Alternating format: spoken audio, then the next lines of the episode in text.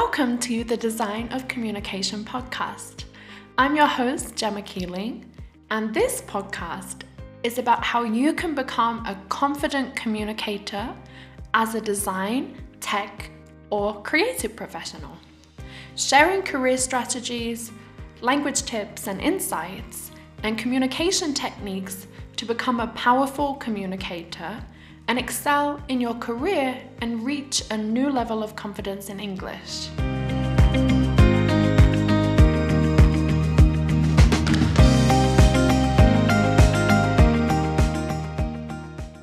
I'll try, but I guess I can do this. Have you ever sabotaged your own success? Our language is incredibly powerful. The language we choose to use changes how others view us. The language we use shares our experiences, our thoughts, and our intentions. It's so powerful, in fact, that a single word can change human behavior. Words create connection. Words can start wars. Words are emotive. They can make you feel good or relaxed. In today's episode, I am diving into language that immediately increases and decreases your credibility and how you are perceived. When you know how to use language, you really do have an advantage. But it can be even more difficult when English isn't your first language, and the connotations of some words might be positive in your own language, but negative in English. The connotation is the feeling that is associated with the word. The connotation of the word could be quite positive, it could also be neutral or negative. If I say a word like different, different has quite a neutral connotation. If I say unique, it has a positive meaning. But if I was to say peculiar, it can have a negative meaning or connotation in English. This is just one example of how language can make us feel, and also how a word with similar meanings can leave a big impact or a difference in the negativity or positivity. But what I really wanted to go into today is a problem that I see all too often. I've spoken a lot before about how we can show our confidence, but a big part of that is through our language, the words that we choose to use. I'm going to give you an example. Now, I work with a lot of professionals who deliver presentations. They share their ideas and decisions, but they will add these negative phrases. They might say, I wasn't too sure about this, but I'm hopeless at. I'll never be able to figure this out. I'll try, but it's just such a nightmare. Now, these are pretty negative. Now, it might not be as dramatic. They could say something like, I guess this is the best decision going forward because I can try that, but. Now, when you hear those phrases, how confident do you feel in what I'm telling you? Do you really trust me? I'm guessing not very much.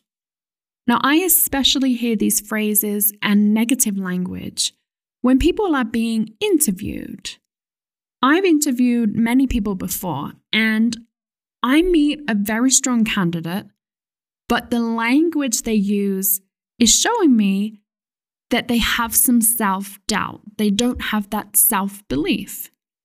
And when we express ourselves in a negative way, it doesn't just show low confidence or self belief, but it can also give the impression that you are maybe blaming others or that you're confused. There are times when we might be low in confidence or we want to blame others. But sometimes we are unaware that the language we are using has this big of an impact. But I do see this as a spectrum. And on the opposite side, there's this phenomena of toxic positivity. You will hear phrases like, everything will be fine. It's not a big deal. It could be worse. Look on the bright side. And these can be just as damaging. I wanted to mention this because speaking with confidence and positivity does not mean putting a positive spin on negative situations. And I've seen this come up a lot, especially with American friends and people that I follow online. American culture values positivity. As a British person, I'm generally very optimistic and I try to be upbeat. But the problem arises when people are forced to seem positive or be in a positive situation where it might not be very natural to do so. Some types of positive thinking are very beneficial, and I will share more on that, especially when it comes to the language we use. But other kinds of positive thinking can deny or invalidate other people's feelings, including your own, which is very counterproductive. I think it's so important to touch on this because we are inundated with advice to think positively. And this is not what I'm saying in this episode. I can think of one situation with a previous client that I had. Now, she was working in a company based in the US. And they were always told to bring positivity, which isn't realistic. And anytime they had to share news, they would only really be able to share the positive news. And that might sound great at first, but that worried me because messages of positivity can deny what is really happening in a company or within teams. And when this happens, it stalls any progress or problem solving. If you wanted to read more about this toxic positivity and the science behind it, then I can highly recommend Gabrielle Oettingen's book, Rethinking Positive Thinking Inside the New Science of Motivation. I will put a link in the description, but it's highly recommended. So now I have made it clear that speaking with positivity is when you have the intention to share your best self in the most positive light. And inside, you might not be feeling very confident, but you want to portray this positivity through your language. And sometimes we believe that we're being very confident and we believe that we're sharing positive language but the words are not coming out the way that we want them to. Now, let's look into how we can share ourselves and explain in the most positive way. There are three areas of language that I'm going to share with you. And the first one is our use of active verbs. Now, when you are talking about what you can do and your achievements, Active verbs will demonstrate confidence in what you do and the ideas that you are sharing. So instead of saying, I saved the company money, you can upgrade that and choose a more powerful verb and say, I boosted, or I enhanced, or I accelerated. These changes might be subtle but they can leave a big impact. The second is to switch to alternatives with more positive connotations. These words might be like the ones I previously mentioned, so I have some more examples for you. I could say, I am curious to know. This is quite neutral. I could say, I am interested to know, which is more positive. But if you say, I'm very nosy and I want to know, it has more negative connotations, even if all three of these mean the same thing. And this applies to phrases as well. Instead of saying, I can't do that, which is very negative, you could change it to, let me look into that for you. So instead of, I can't do that, let me look into that for you. By saying, I can't, you are not giving the best impression. But by saying, let me look into it, you're showing you are more open and helpful. You are going to be perceived in a very different way, even with this small shift in your vocabulary. The next thing is going back on what you say. And what I mean by this is, I will hear someone speak very positively about themselves and they give a good impression, but then they will add these words or phrases. And I know we do this all the time, and it comes from our self belief and projecting our internal feelings. It's usually our ego speaking, and we don't want to come across as arrogant or having all the answers. For example, adding words like, I think, mm, maybe. For example, I might say, maybe we should create a new system. When you say this, you're saying, I am making this suggestion, but because I add the word maybe, I'm hesitating. I'm uncertain. I'm not sure. It might be very subtle and it's just this one word, maybe, but that really affects what you're saying. And as I said, words are very powerful. Now, in English, we often try to soften language to avoid offense or discomfort.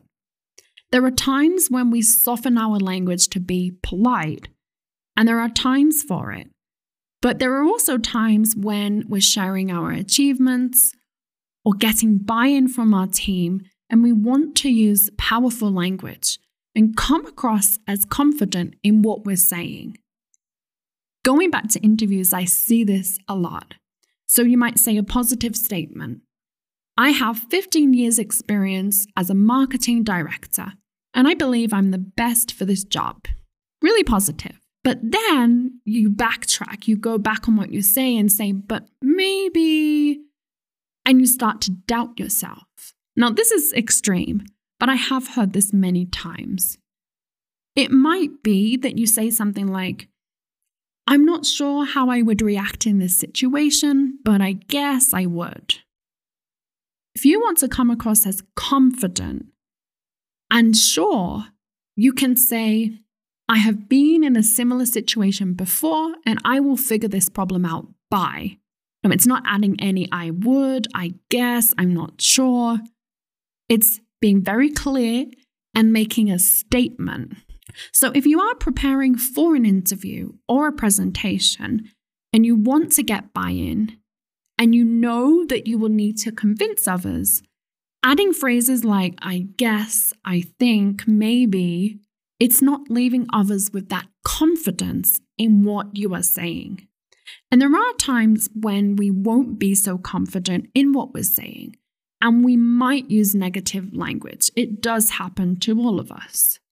One area, though, that you can focus on is to avoid words like I can't, don't, won't, or shouldn't. Negative language reflects a negative attitude and mood, but using positive language communicates confidence and a supportive attitude Positive language leaves a powerful impression and it instills confidence. It will take practice to shift your mindset and be aware of the language that you're using.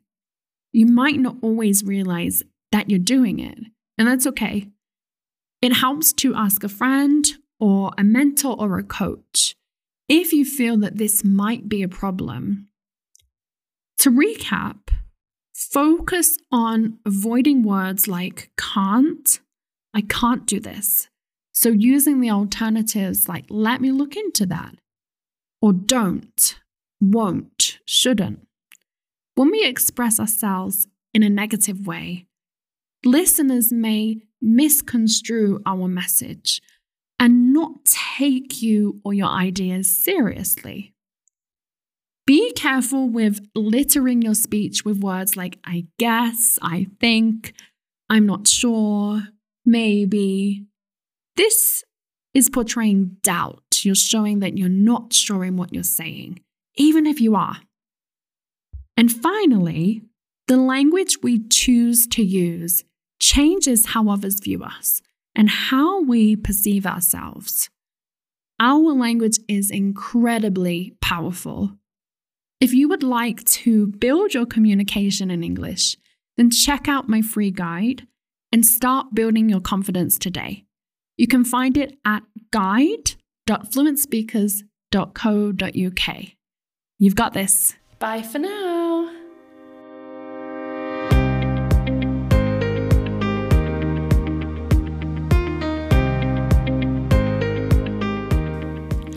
Thank you for listening to The Design of Communication. If you have enjoyed today's episode and listening to the Design of Communication podcast, then please follow us on Spotify, Google, and Apple Podcasts and share the link with a friend or colleague who will benefit. Any questions you might have, feel free to send them my way. I love hearing from you. Thank you so much. See you next week.